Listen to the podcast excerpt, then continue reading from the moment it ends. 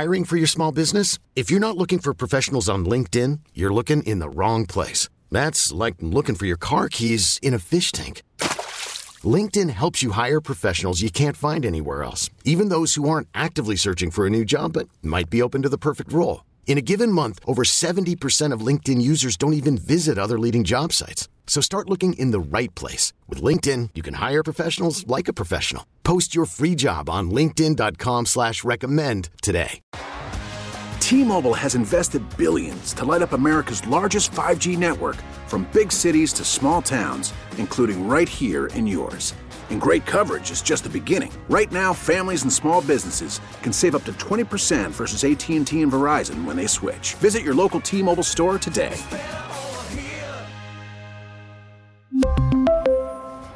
Plan savings with three lines of T Mobile Essentials versus comparable available plans. Plan features and taxes and fees may vary. Chris, what are we listening to? It's uh, Mardi Gras in New Orleans by New Orleans piano master, the late Professor Longhair. Little mood music as the Grizzlies are in New Orleans taking on the Pelicans. I like that little ditty. Yeah. I was trying to think. Did the um, I'm going to scroll back here.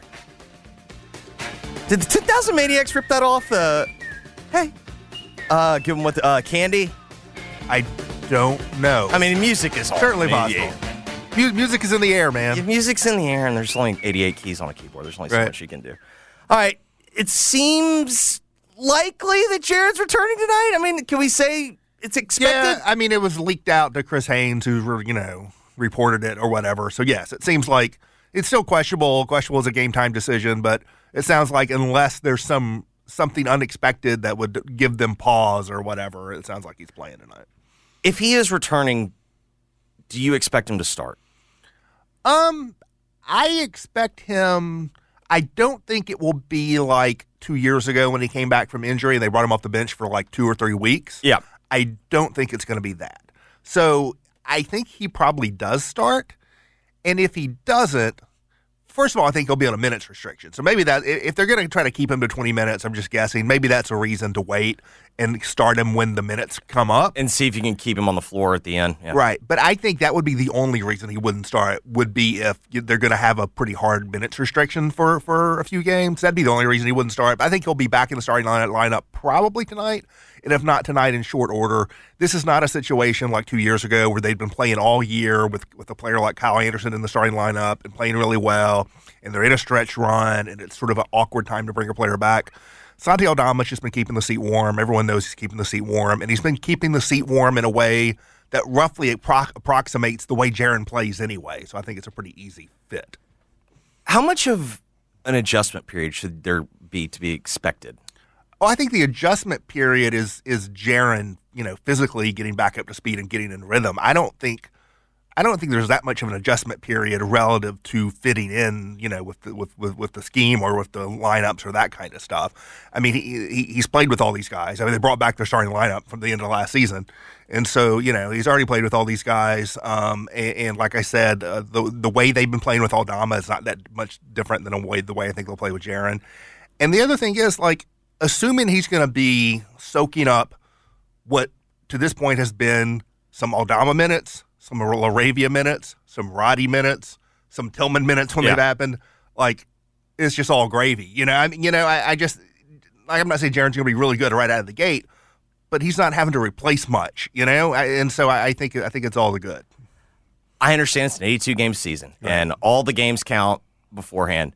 I told Mark though, and this I'm admitting that I could be just an idiot in the way that I think about it, but this is just the way that I feel. It's like to me, this feels like what I've been waiting for. This is for me, this is what I want to watch with the Grizzlies. Like it's not as if like it was preseason and those games Right, right, didn't right. count. But if the Grizzlies are going to reach their ceiling, I want to see what they look like with Jaren because I think on the one hand, I tip my cap to the coaching staff for figuring out ways to win without their best defensive player.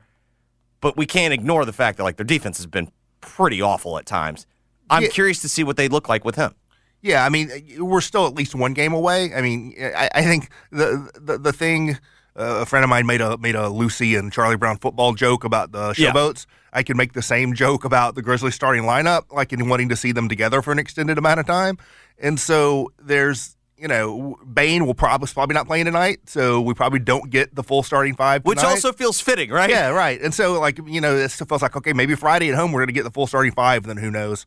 So what what I, what I think we all want to see is that starting five. You're never going to have your full ten together for a long time, but if you can get that starting five to play like two weeks straight together, you can get sort of a feel for things. Um, but but to your point about the defense, and I wrote about that in my column, which went up yesterday. I sort of talked about Jaren's return and what it sort of means on both sides of the ball. And yeah, they're not. They've been nine and five without him. They've been nine and two in games where John and Desmond have both played. John Desmond Bane. So in a lot of ways, they've done great. You know, it's the whole, the whole Grizzlies like we lose guys, we keep on trucking, just Yeah. like last season. But the defense has fallen pretty hard relative to last season. And if you look closely into the whys and the hows it's fallen hard, you see Jaren's fingerprints or lack thereof all over it. They were second, one of the stats I had in the column. Last season, they were second in the NBA in opponent field goal percentage at the rim. And they're 17th this year. Well, Jaren last season, of all big men who played at least a thousand minutes in the NBA, he, he, in terms of the the on off differential for opponent field goal percentage at the rim with him in the game or not in the game, was the best mark in the whole whole NBA. So there's a direct correlation, and it's obvious to see with your eyes, but you look at the numbers back it up. They have just not been good defending the rim relative. They've been average, whereas last season they were great. And that that is all about him. And the defense overall has fallen, gone from top ten to bottom ten in the league. I think it's easy to think, okay, you get your best defensive player back, you're going to be better on defense. But from what you've seen thus far, is there more defensively that's problematic than just missing him? Yeah, I don't think getting Jaren back fixes everything, but I think it helps. I- Sure. I, I think I think it, it, it, You'd rather find out. yeah, it, it makes you better. It doesn't make you it doesn't make you completely whole relative to last season because the Melton Anderson subtraction and who's replaced those minutes is a downgrade at other spots, and that's that's that's going to be harder to fix this season. Uh, just because you're relying on younger players who are not as skilled defensively and not as talented defensively, Yes. frankly, um, eh, but bring other skills, right? And so I don't I don't know if this roster has the capability capability to be as good defensively, which is like top five in the league, as they were last season. But I think with Jaren back, Jaren and Dillon together, I think you can you certainly be upper half of the league. Maybe you can start crawling towards a top ten level defense. And if you have a top ten offense, your goal is to be top ten on both sides of the ball, which they were last season, and they have. I do think they have the capability to be that again. The, now the mix may be a little different. Maybe instead of fifth on defense, you're ninth, or you know that kind of thing. But if you can be, you know, a top third of the league unit on both sides of the floor, I think that puts you in in the state. In, in, that puts you in the contender category, and I think that's where they're trying to get. In your piece that went live yesterday, right after the show, you mentioned that part of what the Grizzlies have done to continue winning is not only shooting the three at a higher rate, but making the three at a higher rate. Right, right, right. Both. In your mind, is this a better shooting team, or is it still too early to tell because it could just be variance? Um, I think it's a better shooting team, but I suspect the numbers may tr- trickle down a little bit Sure. from where it's been. Like Bane could just shoot forty five percent from three on. He could just keep doing this. Yes. I mean this is real from Desmond Bane. Shooting fluctuates, but he's for real one of the best shooters in the world. Um, is Ja Morant going to keep shooting over forty percent on the season? I think he's definitely better, but I don't know if he's forty percent better. Maybe he's thirty five percent better. Um, is Dillon Brooks going to keep shooting thirty nine percent from three? Maybe, but I would bet on his career mark, which is more like 34, 35, right? So I, I think if you assume, if I just, I just assume everyone shoots their career norm, that like that's the baseline, and I bake in a little bit of improvement from Ja over his career norm because I do think he's become a better shooter, and I bake in that like you know to the degree that Jake LaRavia and Santi Aldama are playing instead of Kyle Anderson, you've upgraded shooting there. Konchar looks like he's just a legit decent shooter, so maybe the Konchar Melton thing's a little bit of a wash. And so to me, you know, if Jaren can shoot more his career average or better instead of what he did last season, Yeah. you know, and then Ja's a little bit better, I do think they're a better shooting team. Yeah. How much how much concern are you going to put into Jaren's offense at least in the first like couple of weeks? No, no, nothing in the first couple of weeks, and especially the, what people are going to hang on is the three point shooting, and and that's you know that'll fluctuate, and we'll see. I'm more concerned. I've said this over and over again. I've written it, and it- it's still true to me going into the game tonight and the, the next several games going forward. I'm looking at him inside the arc. Um, is he three point shooting? Like Santi Aldama shot 33 percent, like Yeah. right. So like that's basically what Jaren's going to do, or better, right? Right. And so there's no downgrade there. And there should be an upgrade, you would hope. But Aldama, while he hasn't done a lot, has been fairly efficient with what he's done, like inside the arc, you know, in terms of like, you know, attacking a closeout, in terms of like, you know, every once in a while ducking into the post. I mean, he hasn't scored a lot, but he scored fairly efficiency, efficiently inside the arc. Jaren was a mess last season inside the arc. So I want to see Jaren get back to being, you know, more of a traditional big man percentage wise Sure. inside the arc, more of a 50% shooter on two point shots instead of, you know, in the four, low 40s on two point shots. And, you know, everything was just a mess with him last season. The footwork was a mess and he was just he was just out of sorts. And so it's hard to expect that to magically be back when you've missed a whole summer of skill work. But I'm not expecting him to do things he hasn't done. I'm looking get back to what you did your rookie season and your second season in the league before you had the knee injury. In your mind, did they ask him to do more defensively? Because the reason I asked that, it, it feels like you could maybe make the case. Part of the reason why he ends up not being as effective on the offensive end is that he was so impactful and asked to do so much on the de- defensive end that it kind of ends up, you know, screwing with your head and whatnot. But that's just kind of a, a theory I was tossing off the top of my head.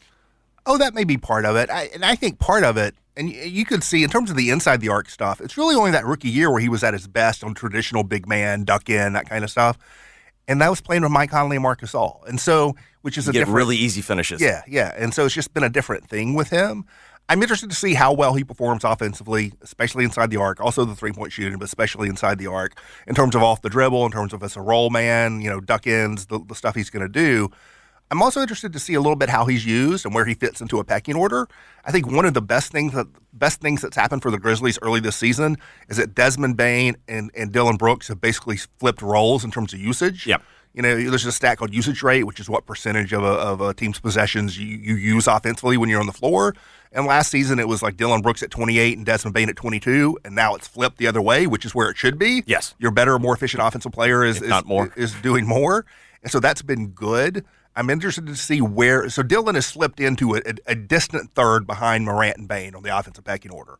Where's Jaren going to slide in? Is he going to slide in behind Dillon, ahead of Dillon? You hope it's still distant behind John Desmond, right?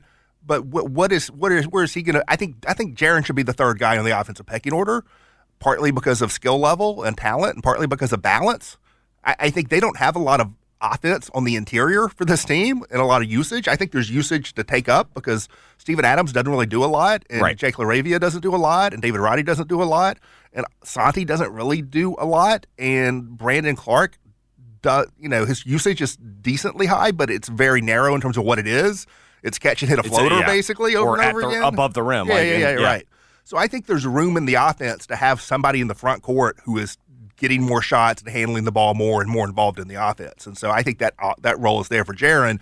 And ideally, to me, he fits behind Bane but ahead of Brooks in terms of your offensive pecking order. the fact that Desmond and Dillon's usage rate has flipped is that encouraging? Because one of the things that we've talked about the preseason is like, would Dillon be able to handle that? And to it's, me, like, it's totally encouraging because the team this is well, not a hard thing to recognize but what we saw the coaches saw even more so i'm sure so the the, the, the team recognized this has to happen Right. we need this to happen and while it's never been voiced in that way like dillon brooks has never said i got to take a, st- a seat a seat behind desmond bane even though he hasn't said it and the team his teammates haven't said it i think they all know it and they recognize it and they put the plan into effect so we don't need Dillon Brooks to stand in front of a microphone and say, I got to defer to Desmond Bane. We just need him to defer to Desmond Bane, which is what he's been doing. and like you can even see it like in significant possessions. I mean, Yeah. there's like last, you know, there's been some last minute possessions the last week or two where you see like he's clearly looking to kick out to Des, and Right.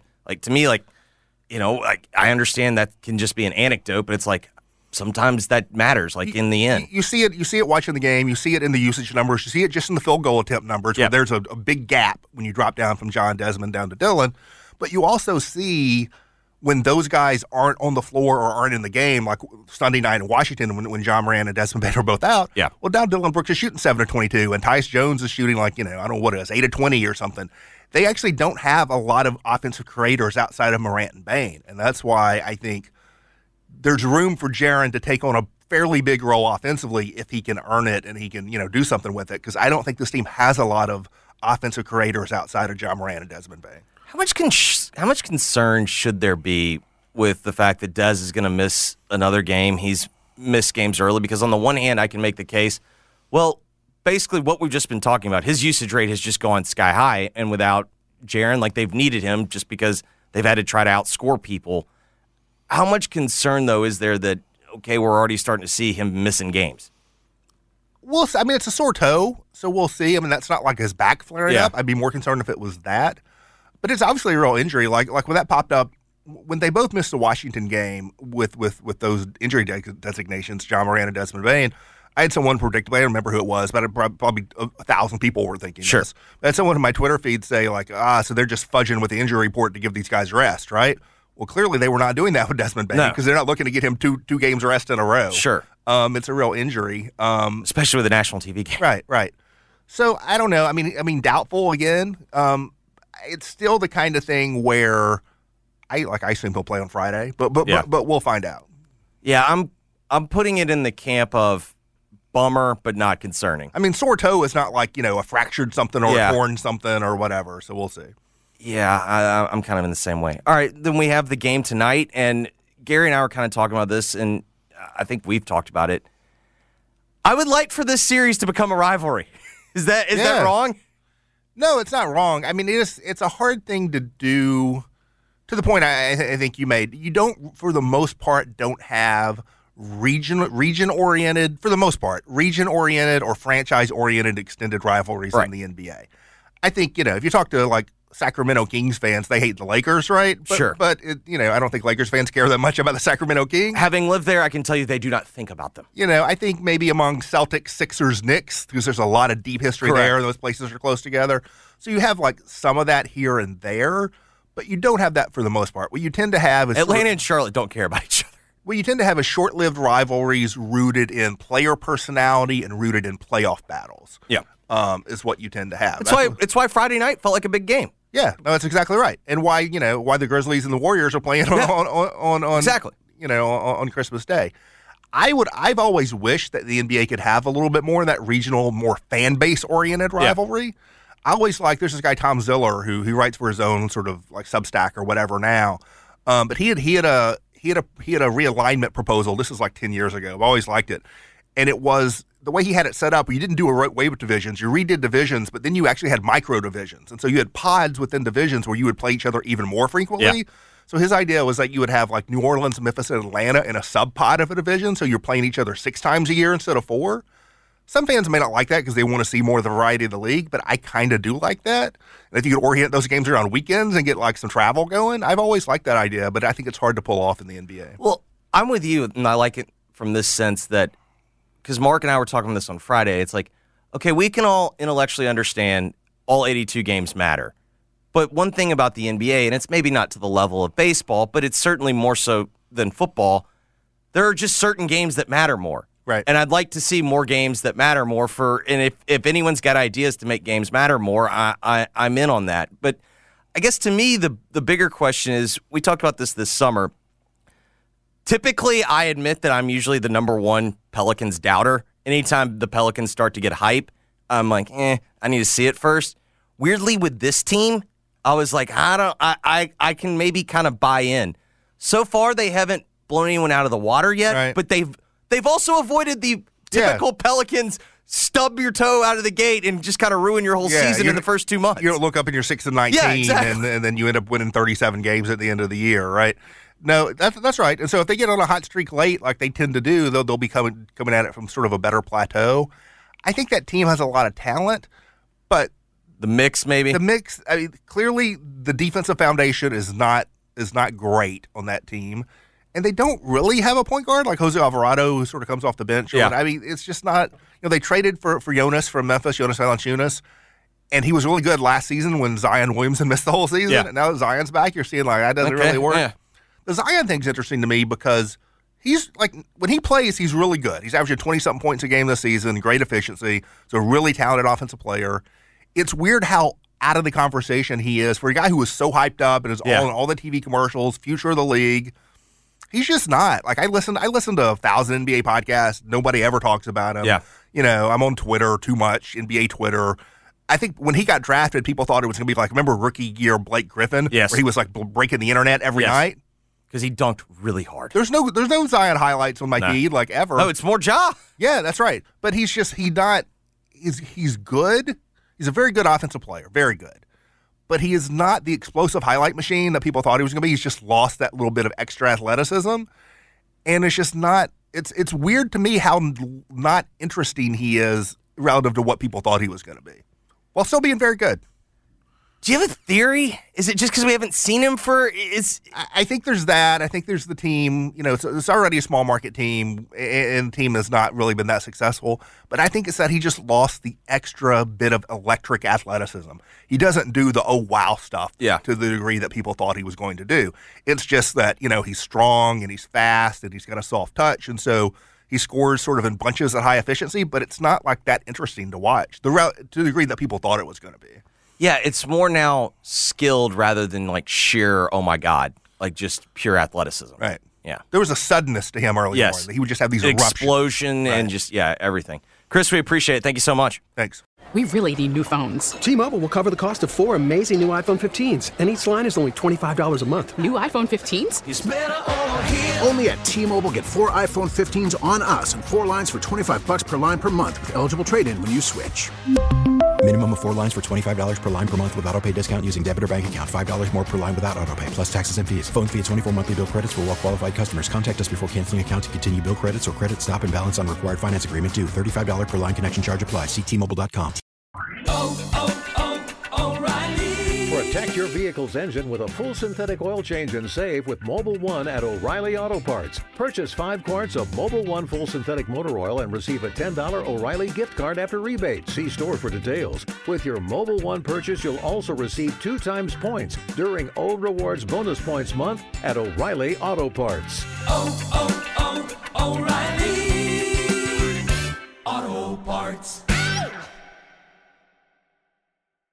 Baseball is back, and so is MLB.tv. Watch every out of market regular season game on your favorite streaming devices, anywhere, anytime, all season long.